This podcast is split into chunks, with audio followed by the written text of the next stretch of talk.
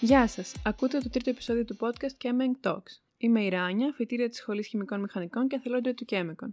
Σήμερα έχουμε μαζί μας την κυρία Σταματίνα Βουγιούκα, αναπληρώτρια καθηγήτρια της Σχολής Χημικών Μηχανικών του Εθνικού Μετσοβίου Πολυτεχνείου, η οποία θα μας μιλήσει για την επιστήμη των πολυμερών. Καλώς ορίσατε! Γεια σου Ράνια, ε, καλώς σας βρήκα ε, και πραγματικά θα ήθελα να σας ε, συγχαρώ για την πρωτοβουλία που έχετε πάρει ε, μέσω της δημιουργίας αυτών των ε, podcast. Ε, πραγματικά είναι μια πάρα πολύ καλή ευκαιρία για εμάς, έτσι σε ένα πιο χαλαρό κλίμα, ε, να σας μεταφέρουμε κάποια πράγματα από τις εμπειρίες μας ε, και να τονώσουμε λίγο το ενδιαφέρον σας στα διάφορα πεδία της χημικής μηχανικής, τα οποία θεωρούμε ότι σίγουρα θα σας απασχολήσουν και επαγγελματικά. Ε, οπότε σίγουρα τα πολυμερή λόγω του εύρους των εφαρμογών τους ε, απασχολούν αρκετά τους χημικούς μηχανικούς ακόμα και όταν αυτό δεν είναι εμφανές με την πρώτη ματιά. Οπότε ευχαριστώ για την πρόσκληση και με μεγάλη μου χαρά ε, να κάνουμε αυτή τη συζήτηση. Εμείς ευχαριστούμε που είστε μαζί μας. Ε, αρχικά θα θέλατε να μας πείτε λίγα λόγια για την ακαδημαϊκή σας πορεία και τα ερευνητικά ενδιαφέροντα του εργαστηρίου σας; Ε, ωραία. Είμαι και εγώ μια ε, χημικός μηχανικός. Ε, όταν τελείωσα το Λύκειο με τις ε, πανελλαδικές πέρασα πρώτη ε, στη σχολή εδώ στους ε, χημικούς μηχανικούς στο MEP. Η αλήθεια είναι ότι είχα μία εμπειρία έτσι με τα πολυμερία από παιδική ηλικία γιατί υπήρχε στην οικογένεια μία βιοτεχνία μορφοποίησης πολυμερών οπότε ήμουνα έτσι στον κόσμο των πλαστικών αν θέλετε αλλά όταν ήμουνα στη σχολή ε, και ιδιαίτερα προς το τέλος ε, των ε, σπουδών μου, ήρθα σε επαφή με μαθήματα τα οποία είχαν να κάνουν με την επιστήμη και τεχνολογία των πολυμερών και ειδικότερα υπήρχε το μάθημα με τον καθηγητή, με τον κύριο Κωνσταντίνο Παπασπερίδη που είναι ομότιμος καθηγητής στο εργαστήριό μας. Και εκεί πραγματικά είδα την ευελιξία και την επιστήμη που κρύβουν αυτά τα υλικά ε, τόσο σε επίπεδο ιδιωτήτων όσο και σε επίπεδο διεργασιών. Στη συνέχεια συνέχισα τη διπλωματική μου στο εργαστήριο ε, τεχνολογίας πολυμερών ε, και συνέχισα και διδακτορικό με επιβλέποντα τον κύριο Παπασπυρίδη. Ε, στο τέλος του διδακτορικού πήγα για κάποιο χρονικό διάστημα για μεταδιδακτορική έρευνα στη Γερμανία, στο τμήμα έρευνας και ανάπτυξης ε, μιας ε, γερμανικής εταιρείας, ε, της SIBA Specialty Chemicals, ε, η οποία ουσιαστικά τώρα είναι κομμάτι της BASF και είναι ένα πολύ σημαντικό βιομηχανικό κέντρο που έχει να κάνει με την παραγωγή νέων προσθέτων, νέων χημικών για την τροποποίηση των πολυμερών. Το 2009 εκλέχτηκα λέκτορας στη σχολή τη δικιά μας και επομένως ξεκίνησε η σταδιοδρομία μου ε, ως μέλος ΔΕΠ της σχολής μας. Το 2014 έγινε επίκουρος και από το 2019 είμαι ε, αναπληρώτρια. Ε, είμαι μέλος του Εργαστηρίου Τεχνολογίας Πολυμερών ε, μαζί με την καθηγήτρια την κυρία Πετρούλα Ταραντήλη που είναι και διευθύντρια του εργαστηρίου. Τώρα, ε, ως προς τα ερευνητικά ενδιαφέροντα του εργαστηρίου μας, έτσι, πολύ γενικά, ε, θα μπορούσα να πω ότι ο στόχος της έρευνάς μας είναι η βελτιστοποίηση προϊόντων και διεργασιών ε, με έμφαση πρώτον στις περιβαλλοντικά φιλικές διεργασίες πολυμερισμού, ε, στον σχεδιασμό νέων καινοτόμων προϊόντων, ε, στα σύνθετα και νανοσύνθετα υλικά, στα βιοηλικά και τα υλικά συσκευασίας, στα βιοδιασπόμενα πολυμερή και τα πολυμερή τα οποία προέρχονται από ανανεώσιμες πρώτες ύλες ε, και βέβαια στην ανακύκλωση και γενικά στην περιβαλλοντική διαχείριση των πλαστικών απορριμμάτων. Πλούσια έρευνα το εργαστήριο. ε, και ξεκινώντας από τα βασικά για τα πολυμερή όμως. Γιατί είναι σημαντική η μελέτη τους και πώς υπερέχουν σε με τα υπόλοιπα υλικά; Ωραία. Ε, πολύ καλή ερώτηση ε, και πάντα είναι μια ερώτηση που προσπαθούμε και εμείς να σας μεταφέρουμε γιατί πολλές φορές ακούει κάποιος πλαστικά και έχει στο νου του τις πλαστικές σακούλες, έτσι. Αλλά σίγουρα τα πολυμερή δεν είναι η πλαστική σακούλα. Ε, εδώ καταρχήν να πούμε λίγο ε, μια διαφοροποίηση που υπάρχει ανάμεσα στους όρους πολυμερές και πλαστικό. Το πολυμερές είναι η καθαρή μακρομοριακή ένωση ε, η οποία προκύπτει από μια διεργασία πολυμερισμού ενώ πλαστικό είναι το μείγμα του πολυμερούς μαζί με άλλα πολυμερή ε, ή με άλλα χημικά όπως είναι τα πρόσθετα ε, τα οποία χρησιμοποιούνται για να προσδώσουν μια λειτουργικότητα ή να ενισχύσουν μια απόδοση του υλικού ε, και το μείγμα αυτό εφόσον έχει μορφοποιηθεί, έχει πάρει δηλαδή σχήμα και μέγεθος ανάλογα με την εφαρμογή μας δίνει το τελικό πλαστικό προϊόν. Άρα λοιπόν ξεκινώντας από την καθαρή μακρομοριακή ένωση που είναι το πολυμερές, το βασικό πλεονέκτημα αυτών των υλικών είναι ότι διαθέτουν μια πολύ μεγάλη ε, ευελιξία, ε, μια μεγάλη ποικιλία μάλλον ιδιωτήτων λόγω ακριβώς της ευελιξίας που έχουμε στο να τα συνθέσουμε και η, ανάλογα με τη σύνθεσή τους μπορούμε να έχουμε διαφορετικές χημικές δομές, ε, μπορούμε να έχουμε διαφορετικές αρχιτεκτονικές. Ε, για παράδειγμα, μπορεί να έχουμε γραμμικά διακλαδωμένα ή διασταυρωμένα πολυμερή, ξεκινώντας από τον ίδιο τύπο πολυμερούς, για παράδειγμα από πολυεθυλένιο. Ε, μπορούμε όμως ε, να έχουμε ευελιξία και στον τρόπο με τον οποίο θα τα επεξεργαστούμε ή θα τα τροποποιήσουμε. Και άρα λοιπόν υπάρχει ένας συνδυασμός τεχνικών και ως προς τη σύνθεσή τους και ως προς την τροποποίηση και ως προς την επεξεργασία τους ε, που πετυχαίνουμε ένα πολύ μεγάλο εύρος ιδιωτήτων και επομένως προσαρμόζονται σαν υλικά σε πολύ διαφορετικές απαιτήσεις. Ε, ως προς τις ιδιότητες ε, και επειδή συζητήσαμε για σύγκριση με άλλα παραδοσιακά υλικά όπως είναι τα μέταλλα έτσι, και το γυαλί ε, πολύ γενικά και εδώ θα μπορούσα να πω ότι ένα ε, πολύ σημαντικό πλεονέκτημα των πολυμερών είναι το χαμηλό ειδικό βάρος τους και η εξοικονόμηση ε, βάρους που επομένως εξασφαλίζουν ε, με τη χρήση των πλαστικών σε σχέση με το γυαλί πάλι ή κάποιο μέταλλο και αυτό είναι σημαντικό ε, σε εφαρμογές όπως είναι η συσκευασία και η αυτοκινητοβιομηχανία. Υπάρχει χημική αδράνεια, υπάρχουν πολύ καλές ε, μηχανικές αντοχές ε, και επομένως ε, αυτά τα χαρακτηριστικά και πάλι μαζί με την ευελιξία που έχουμε ως προς τη σύνθεσή τους και την επεξεργασία τους τα έχουν έτσι καθιερώσει σαν μια ε, δημοφιλή, ίσως την πιο δημοφιλή κατηγορία υλικών, κυρίως για καταναλωτικές και βιομηχανικές κατασκευαστικές χρήσεις. Πολύ αναλυτική και κατατοπιστική η διευκρίνηση αναφορικά με αυτό. στον κλάδο των πολυμερών, ποια θεωρείτε εσείς την πιο επαναστατική ανακάλυψη διαχρονικά και ποια θεωρείτε πως θα είναι η επόμενη; ωραία ερώτηση και πάλι. Διαχρονικά και η ιστορία τώρα των πολυμερών. Υπάρχουν τα φυσικά και τα συνθετικά πολυμερή εδώ, έτσι. Ε, τα φυσικά πολυμερή είναι τα πολυμερή τα οποία είναι βιολογικής προέλευσης, ε, όπως είναι οι πρωτεΐνες, η κυταρίνη, το βαμβάκι, το μαλλί. Ε, είναι υλικά που ανέκαθεν ήταν γνωστά στον άνθρωπο και επομένως ιστορικά είναι πάρα πολύ παλιά, ε, σε πολύ μεγάλο και μέχρι αρκετά έτσι πρόσφατα ε, αγνοούνταν ότι πρόκειται για μακρομοριακές ενώσεις.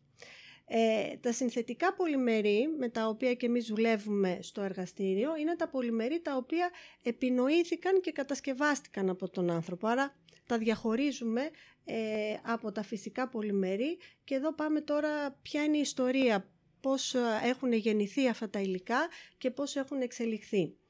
Ε, το πρώτο καθαρό συνθετικό πολυμερές εμφανίστηκε γύρω στο 1910 ε, όταν παρασκευάστηκε ο βακελίτης. Ο βακελίτης είναι το πολυμερές που χρησιμοποιούνταν για τα μαύρα τηλέφωνα. Δεν ξέρω αν έχετε δει σε κάποιες έτσι παλιές φωτογραφίες. Ε, είναι ένα προϊόν συμπίκνος φορμαλδεΐδης και της φενόλης ε, και ονομάστηκε έτσι από τον εφευρέτη του που ήταν ο Λέο Μπέικλαντ ε, και ήταν ουσιαστικά το πρώτο πλήρως συνθετικό πολυμερές το οποίο παρασκευάστηκε από άνθρωπο. ακολούθησαν και τα υπόλοιπα γνωστά μας πολυμερή, το PVC, το PMMA, το πολυεθυλένιο, το πολυστηρένιο κτλ. Και επομένως εκείνες οι δεκαετίες 50, 70, 50, 60, 70 ήταν και οι χρυσές δεκαετίες ε, για την εφεύρεση και την ανάπτυξη ε, των πλαστικών. η επιστήμη τώρα των συνθετικών πολυμερών γεννήθηκε λίγο αργότερα σε σχέση με τον Βακελίτη, άρα γεννήθηκε το 1920 και μάλιστα πέρυσι το 2020 γιορτάσαμε και τα πρώτα 100 χρόνια της επιστήμης των πολυμερών, ε, οπότε καταλαβαίνετε ότι πρόκειται για μια νέα επιστήμη που μόλις ε, γιόρτασε τα 100 της χρόνια. Τι έγινε λοιπόν το 1920? Ε, ο Στόντιγκερ ήταν ο πρώτος, ήταν ένας Γερμανός χημικός ε, ο οποίος ήταν ο πρώτος που πρότεινε ε, για τα πολυμερή το μοντέλο των μακρομοριακών αλυσίδων και υποστήριξε ότι στις αλυσίδες των πολυμερών οι δομικές μονάδες ενώνονται μεταξύ τους με ομοιοπολικούς δεσμούς. Ε, μέχρι τότε τα υψηλά μοριακά βάρη τα οποία βλέπαν οι ερευνητές στα πολυμερή ε, τα θεωρούσαν ως φαινομενικά και τα απέδιδαν ε, στη συσσωμάτωση των μικρών μορίων σε κολοειδή α, σωματίδες, σε κολοειδή συστήματα. Επομένως, καταλαβαίνετε ότι ε, τότε η έννοια ενός μακρομορίου ήταν ε, κάτι σαν επιστημονική φαντασία. ο Στόντιγκερ λοιπόν ήταν ο πρώτος ο οποίος απέδειξε ότι αυτές οι ενώσεις είναι μακρομοριακές και γι' αυτό το λόγο πήρε και το Νόμπελ Χημίας το 1953. Επομένως η έναρξη όλων έγινε α, ως προς την επιστήμη έτσι για να καταλάβουμε την δομή και τη φύση των πολυμερών έγινε το 1920.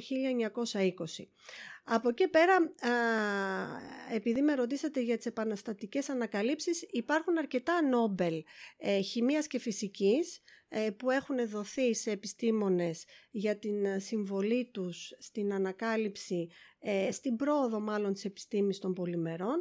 Ε, και εδώ να πούμε για παράδειγμα το 1963 τους Ziegler Nata, οι οποίοι ανακάλυψαν καταλύτες για την παραγωγή στερεοειδικών πολυμερών, όπως είναι το ισοτακτικό πολυπροπυλένιο. Ο Φλόρι που κατά πολλούς είναι και ο πατέρας των πολυμερών, ε, το 1974 ε, που πήρε Νόμπελ Χημίας για την οργάνωση των πολυμερικών αλυσίδων ε, και για τη χημεία των αντιδράσεων πολυμερισμού. Ο Ντεζέν το 1991 με Νόμπελ Φυσικής είναι από τα Νόμπελ τα οποία έχουν δοθεί έτσι σε επιστήμονες που ασχολούνται με την επιστήμη των πολυμερών. Τι γίνεται λοιπόν σήμερα, έτσι, ε, ποια θεωρείτε ότι θα είναι η, επόμενη ε, επανάσταση, η επόμενη ανακάλυψη. Ε, σήμερα ως προς την έρευνα θα πρέπει να πούμε ότι αυτή η παραδοσιακή βιομηχανία πολυμερών που γνώρισε αυτή την αλματώδη ανάπτυξη τις δεκαετίες του 50, 60 και 70 ε, μετακινείται συνεχώς προς εξσυζητημένα πολυμερή υψηλής προστιθέμενης αξίας με προηγμένες ιδιότητες ε, και χρήσεις και προς πολυμερή τα οποία είναι πολυλειτουργικά ε, που δεν έχουν ωστόσο τη μαζική παραγωγή που έχουν τα πιο κοινά πολυμερή, τα commodities όπως λέμε, που είναι το πολυεθυλένιο, το πολυπροπυλένιο κτλ. Ε, δημιουργούνται λοιπόν νέοι τομείς εφαρμογής πια σήμερα ε, και ταυτόχρονα τα βιομηχανικά προϊόντα ε, βελτιώνονται συνεχώς. Ε, εδώ μπορώ να σας δώσω και ένα παράδειγμα που δουλεύουμε ερευνητικά ε, στην ομάδα. Ε, μέσω κατάλληλων διεργασιών πολυμερισμού ε, προσπαθούμε να παράξουμε, να αναπτύξουμε πολυμερικά συστήματα ε, αυτοίασης για επικαλύψεις κυρίως ε, μεταλλικών υποστρωμάτων. Ε, χρησιμοποιώντας ωστόσο ένα γνωστό πολυμερές που είναι η πολυουρία φορμαλδεΐδη με τα πολυμερικά αυτά συστήματα, τα πολυμερικά μάλλον αυτά συστήματα θεωρούνται προηγμένα υλικά γιατί έχουν την ικανότητα ε, επούλωσης μικρορογμών που σχηματίζονται στην επιφάνεια μίας επικάλυψης και επομένως προστατεύουν το υπόστρωμα από φαινόμενα διάβρωσης, απεικοδόμησης, ε, κατά φθοράς τέλος πάντων. Οπότε σκεφτείτε την εφαρμογή αυτών των συστημάτων ε, στα ναυτιλιακά χρώματα ή στις επιφάνειες στο εσωτερικό ενός αυτοκινήτου όπου ακριβώς αυτή η λειτουργικότητα, η λειτουργία, αυτή η ιδιότητα μάλλον της αυτοίασης ε, μπορεί να συνεισφέρει σημαντικά στην αύξηση των διαστημάτων χρήσης ε, στις αντίστοιχες εφαρμογές ή λειτουργίας στην περίπτωση του πλοίου ή στην περίπτωση ενός αυτοκινήτου. Άρα οι σημαντικές ανακαλύψεις δεν μπορώ να πω ότι είναι μία μόνο, εντάξει, για την σημερινή εποχή. Στόχος σε κάθε περίπτωση είναι η εξέλιξη που πραγματοποιείται στην επιστήμη των πολυμερών μέσω νέων τύπων πολυμερών, μέσω νέων συνθετικών μεθόδων, ε, μέσω νέων τεχνικών επεξεργασίας, να συνεισφέρει σε σημαντικά θέματα της εποχής μας, ε, όπως είναι η αποθήκευση και η μεταφορά ενέργειας, οι νέες θεραπείες για ασθένειες ε, και η κυκλική οικονομία. Ε, ειδικά για την κυκλική οικονομία, ε, εδώ να πούμε ότι προσπαθούμε να αξιοποιήσουμε ε, υπολείμματα οργανικών βιομηχανιών, αστικών και αγροτικών δραστηριοτήτων με στόχο την απομόνωση συστατικών, τα οποία χρησιμοποιούνται ως μονομερή στην παραγωγή ε, βιοδιασπόμενων πολυμερών προερχόμενων από ανανεώσιμες πρώτες ύλες. Ε, στα αγγλικά η όρη είναι το biodegradable and or bio-based polymers. Ε, σίγουρα υπάρχουν και σημαντικές προκλήσεις ε, για τα πολυμερής σε σχέση με το περιβάλλον, ε, όπως είναι η ανάπτυξη ε, πράσινων διεργασιών πολυμερισμού, για παράδειγμα ο ενζημικός πολυμερισμός, ε, όπως είναι η ανάπτυξη επίσης τεχνικο-οικονομικά βιώσιμων τεχνολογιών ανακύκλωσης. Ε, έχει εμφανιστεί ένα νέο πρόβλημα στη μόλυνση του περιβάλλοντος που είναι τα μικροπλαστικά. Δεν ξέρω αν τα έχετε ακούσει. Ε, και βέβαια ε, πάντα σε όλα αυτά έχει πολύ μεγάλη σημασία και η μελέτη και η αναβάθμιση των ιδιωτήτων των ανακυκλωμένων πολυμερικών προϊόντων. Πολύ ενδιαφέρουσα και πλήρης ανάλυση της ε, ιστορίας και του μέλλοντος του τομέα των πολυμερών. Ε, αναφέρατε τα βιοδιασπόμενα και τα bio-based πολυμερή. Μπορείτε να μας πείτε λίγα παραπάνω λόγια για αυτά, καθώς και για την ανακύκλωση των πολυμερών γενικά; Ε, ωραία. Ε, συνεχίζοντας λοιπόν σωστά ε, από αυτό που αναφέραμε πριν για την κυκλική οικονομία, κάτι το οποίο παρουσιάζει ιδιαίτερο ενδιαφέρον πάλι τις τελευταίες δεκαετίες είναι ε, αυτά τα νέα υλικά ε, τα οποία καλούνται βιοδιασπόμενα ή και προερχόμενα από ανανεώσιμες πρώτες ύλες. Εδώ λοιπόν πάλι τους δύο όρους πρέπει να τους ε, διαχωρίσουμε έτσι. Ε, βιοδιασπόμενα είναι τα πολυμερή που έχουν την ικανότητα ε, μετά την περίοδο χρήση τους ε, να αποσυντίθεται μέσω της δράσης ζωντανών οργανισμών όπως είναι τα βακτήρια ε, και να σχηματίζονται φυσικά προϊόντα λόγω ακριβώς αυτής της βιοαπικοδόμησής τους όπως είναι αέρια, διοξείδιο του άνθρακα, άζωτο, νερό, βιόμαζα και ανόργανα άλατα. αυτά λοιπόν είναι τα biodegradable.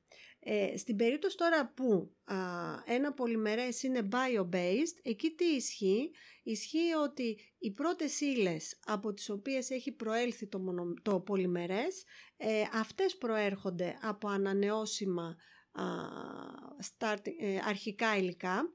Ε, για παράδειγμα, Έχουμε στην περίπτωση των συνθετικών πολυμερών πολυμερή τα οποία συντίθενται ε, στην, στο εργαστήριο ή στη βιομηχανία και τα μονομερή τους προέρχονται από ανανεώσιμες πρώτες ύλες.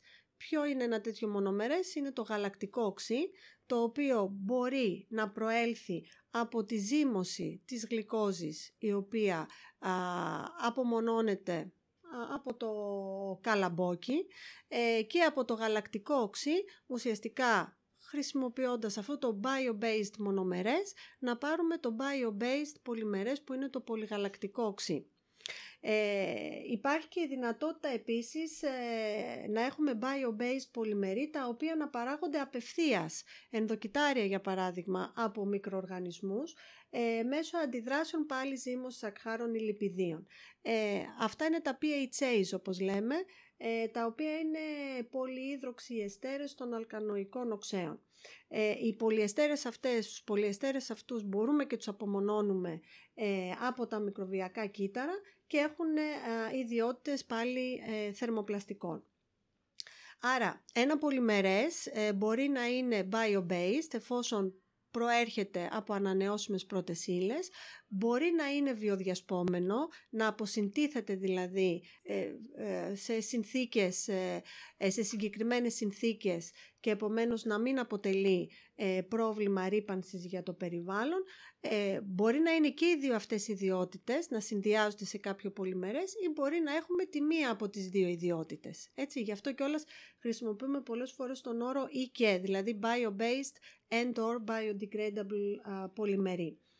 Ε, τέτοια παραδείγματα πολυμερών τα οποία συνδυάζουν και τις δύο ιδιότητες ε, είναι το πολυγαλακτικό οξύ που σας ανέφερα πριν ε, που εμπορικά πια υπάρχει σε αρκετά μεγάλη, ε, μεγάλο αριθμό ποιοτήτων ανάλογα με το ποια είναι η εφαρμογή μας αν για παράδειγμα το χρησιμοποιήσουμε στην ιατρική υπάρχει το biomedical grade όπως λέμε PLA.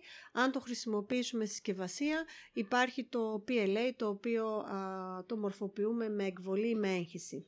Ε, ένα δεύτερο επίσης κυρίαρχο εμπορικό πολυμερές το οποίο συνδυάζει και τις δύο ιδιότητες είναι ε, ο πολυηλεκτρικός βουτυλεστέρας, ε, το PBS. Οι δύο κύριοι τομείς εφαρμογών των υλικών αυτών είναι η ιατρική και η συσκευασία. Η ιατρική καταρχήν γιατί εκμεταλλευόμαστε το γεγονός ότι εφόσον ολοκληρωθεί η θεραπεία ε, το υλικό και είναι το υλικό βιοσυμβατό δεν θα χρειαστεί να το αφαιρέσουμε, σκεφτείτε ένα εμφύτευμα έτσι, θα απορροφηθεί ουσιαστικά ή κάποιο ράμα, θα απορροφηθεί ουσιαστικά από τον ίδιο τον οργανισμό, δεν υπάρχει ανάγκη να το αφαιρέσουμε και στην περίπτωση της συσκευασίας ε, χρησιμοποιούνται αυτά τα υλικά γιατί θεωρητικά ε, μπορούν να βιοδιασπαστούν ε, στο περιβάλλον ε, εάν τα απορρίψουμε. Εδώ τώρα βέβαια ε, υπάρχει και ένας μύθος πίσω από όλο αυτό, ειδικά για την περίπτωση συσκευασίας και το περιβάλλον. Ε, ποιος είναι ο μύθος, όταν εμφανίστηκαν τα βιοδιασπόμενα πολυμερή ε, θεωρήθηκε ότι είναι η πανάκια για το πρόβλημα της μόλυνσης του περιβάλλοντος. Οι τελευταίες όμως μελέτες, την τελευταία δεκαετία, δείχνουν ότι ε, μπορεί ένα πολυμερές όπως είναι το PLA ή το PBS ε, σε συνθήκες για παράδειγμα ελεγχόμενες όπως είναι για παράδειγμα σε συνθήκες βιομηχανικής κομποστοποίησης να απεικοδομείται πλήρως και επομένως να έχουμε τα τελικά φυσικά προϊόντα τα οποία είναι εντελώς ασφαλή έτσι, για το περιβάλλον σε πραγματικές όμως συνθήκες όπως είναι στο έδαφος ή, στο, ή στη θάλασσα ε, η απεικοδόμηση να μην ολοκληρώνεται. Και επομένως ε, πολύ συχνά ε, να βλέπουμε ότι ακόμα και τα βιοδιασπόμενα πολυμερή σε συνθήκες για παράδειγμα ταφής τους ο ρυθμός βιοδιάσπασης είναι πάρα πάρα πολύ αργός. Άρα σίγουρα ε, αυτό που πιστεύαμε στην αρχή ε, για αυτά τα υλικά ως προς τη μόλυνση του περιβάλλοντος ε, φαίνεται ότι με τα χρόνια ότι δεν ευσταθεί. Και γι' αυτό κιόλας και για αυτά τα υλικά προτείνονται τεχνολογίες ανακύκλωσης, άρα η ανακύκλωση φαίνεται και ειδικά η ανακύκλωση υλικών ότι είναι η σωστή κατεύθυνση ε, που πρέπει να έχει έρευνα ε, σε επίπεδο περιβαλλοντικής διαχείρισης των πολυμερών. Ε, αυτή λοιπόν είναι η μία προσέγγιση για τη διαχείριση και αυτών των υλικών. Η δεύτερη προσέγγιση είναι να αυξήσουμε το ρυθμό βιοαπικοδόμησης των υλικών αυτών μέσω για παράδειγμα κάποιων σταδίων προεπεξεργασίας των πλαστικών απορριμμάτων ώστε να βοηθήσουμε και να επιταχύνουμε την βιοδιάσπασή τους ή, και εδώ έρχεται πάλι ε, το κομμάτι ε, της βιοτεχνολογίας, εκτός δηλαδή από την περίπτωση της παραγωγής έτσι, των bio-based μονομερών, να ανακαλύψουμε ένζημα, βακτήρια, μικροοργανισμούς που κατά κάποιον τρόπο να τρώνε τα πολυμερή. Και εδώ τώρα υπάρχει πολύ μεγάλη έρευνα, ε, πολλές ομάδες ε, βιοτεχνολογίας μέσα στις οποίες και η, ομάδα, και η ομάδα του κύριου Τόπακα στη δικιά μας τη σχολή ε, ασχολούνται, έχουν ξεκινήσει και ασχολούνται με αυτό το κομμάτι που είναι η ενίσχυση ουσιαστικά του ρυθμού βιοαπικοδόμησης ε, των πολυμερών ε, με την ανακάλυψη καινοτόμων ε, ενζήμων και νέων οδών στη βιοτεχνολογία. Μας δώσετε μια πολύ ενδιαφέρουσα διάσταση για το μέλλον των πολυμερών. Ε, εμείς ως χημική μηχανική, ε, ποια μπορεί να είναι η ενασχόλησή μας με τα πολυμερή, σε ποιους κλάδους μπορούμε να δραστηριοποιηθούμε; Και με ποια, ποια βήματα θα πρέπει να ακολουθήσουμε για την ενασχόληση αυτή; Ωραία. Ε, ερώτηση to the point. Ε. Στο τέλος τι κάνουμε εμείς ως χημική μηχανική. Ε, οι χημικοί μηχανικοί έχουν το πλεονέκτημα ε, ότι, το ξέρετε πιστεύω από, από τα πρώτα έτη, ότι κάτι καταλαβαίνουμε από χημεία και ξέρουμε πολύ καλά διεργασίες.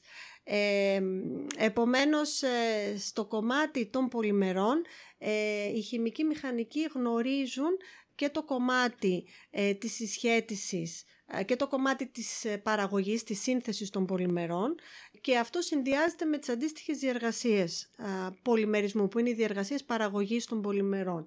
Άρα, ε, νούμερο ένα, ένας χημικός μηχανικός μπορεί να δουλέψει σε μία βιομηχανία, σε μία μονάδα παραγωγής πολυμερικών υλικών, είτε αυτά είναι συμβατικά είτε είναι πιο προηγμένα. Ε, εκτός από το να δουλέψει και να στηθεί ε, η διεργασία του πολυμερισμού μπορεί να συμμετάσχει και σε ένα βήμα πριν ε, που είναι ο σχεδιασμός νέων ε, πολυμερικών υλικών. Και αυτό γιατί, γιατί έχει μια καλή εικόνα στη συσχέτιση δομής ιδιωτήτων επεξεργασίας και τελικής χρήσης ε, για τα πολυμερή και άρα λοιπόν μπορεί να βοηθήσει στον σχεδιασμό νέων χημικών τύπων πολυμερών και βέβαια σε συνεργασία πάντα με έναν χημικό σε αυτό το κομμάτι έτσι.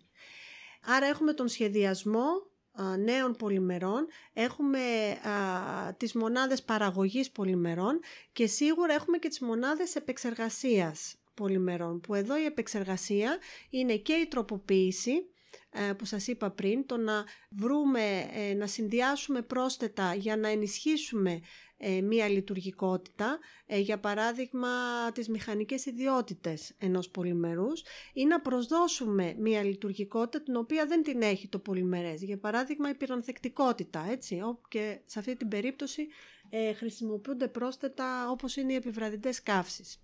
Άρα λοιπόν μπορεί να δουλέψει στο κομμάτι της τροποποίησης της ενσωμάτωσης κατάλληλων προσθέτων στα πολυμερή και μετά στο κομμάτι της ε, μορφοποίησης ε, των πολυμερών που είναι οι τεχνικές με τις οποίες επεξεργαζόμαστε τα πολυμερή, εκβολή, έγχυση ε, και άλλες.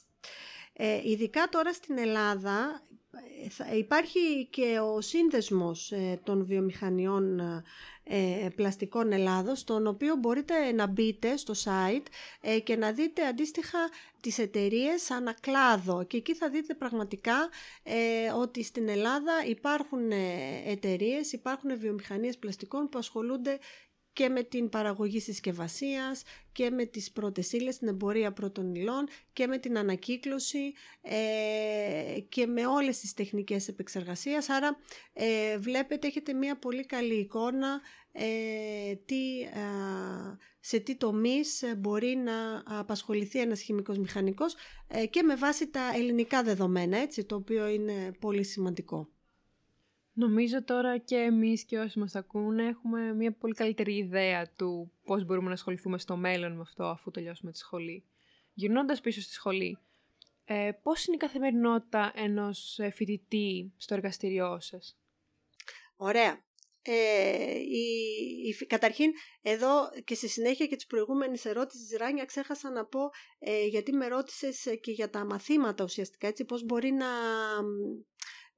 εμβαθύνει κάποιος ε, εντάξει, προφανώς έχουμε το μάθημα της μηχανικής των πολυμερών που είναι στο έκτο εξάμεινο, που είναι ένα μάθημα κορμού, το οποίο το παίρνετε όλοι. Ε, και από εκεί και πέρα υπάρχει και το μάθημα της εμβάθυνσης, που είναι πολυμερή και σύνθετα, όπου εκεί υπάρχουν τα τέσσερα μαθήματα α, της επιστήμης των πολυμερών, η μηχανική παραγωγής πολυμερικών υλικών, η επεξεργασία των πολυμερών και τα σύνθετα υλικά πολυμερή. Και μόνο από τους τίτλους καταλαβαίνετε ότι εμβαθύνει ο φοιτητής σε όλους αυτούς τους τομείς ε, που σας είπα ε, και με τους οποίους θα μπορέσει, υπάρχει δυνατότητα να απασχοληθεί και επαγγελματικά.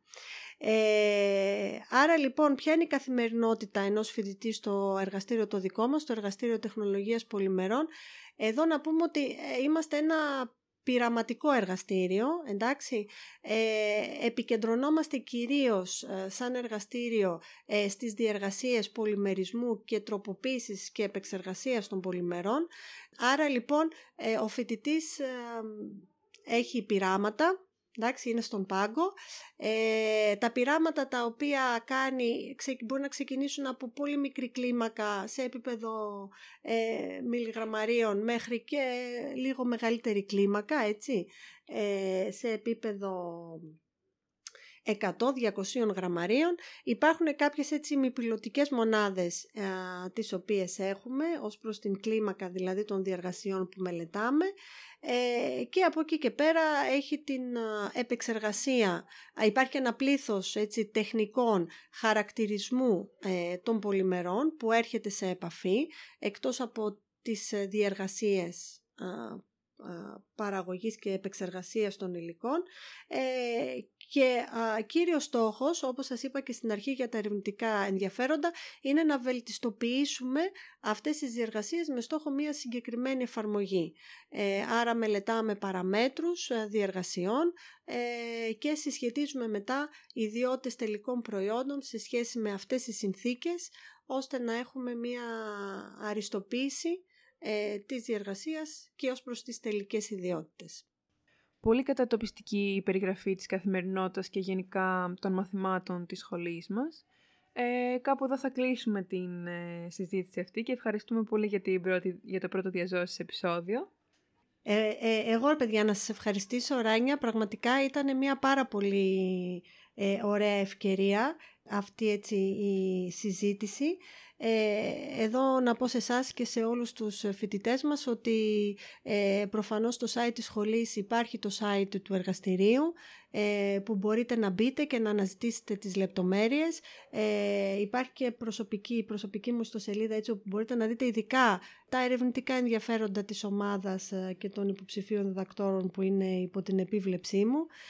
Πραγματικά θέλω να πιστεύω ε, και το βλέπω ότι είμαστε ένα εργαστήριο ανοιχτό προς τους φοιτητές, οπότε ανεξάρτητα εάν έχετε παρακολουθήσει ή έχετε πάρει κάποιο μάθημα ε, δικό μας, ε, είμαστε εδώ για τις απορίες, τους προβληματισμούς σας, Πολλοί έρχεστε και σε συνδυασμό και με άλλες εργασίες που έχετε, σε άλλα μαθήματα και πολύ χαιρόμαστε έτσι να σας βοηθάμε. οπότε, ε, να σας ευχαριστήσω και πάλι για την ε, πολύ ωραία ευκαιρία και την πρόσκληση που μου κάνατε και να σας ευχηθώ ε, ό,τι καλύτερο και καλή συνέχεια και στους επόμενους ε, συναδέλφους και να είστε πάντα έτσι δημιουργικοί. Σας ευχαριστούμε πολύ και καλή συνέχεια.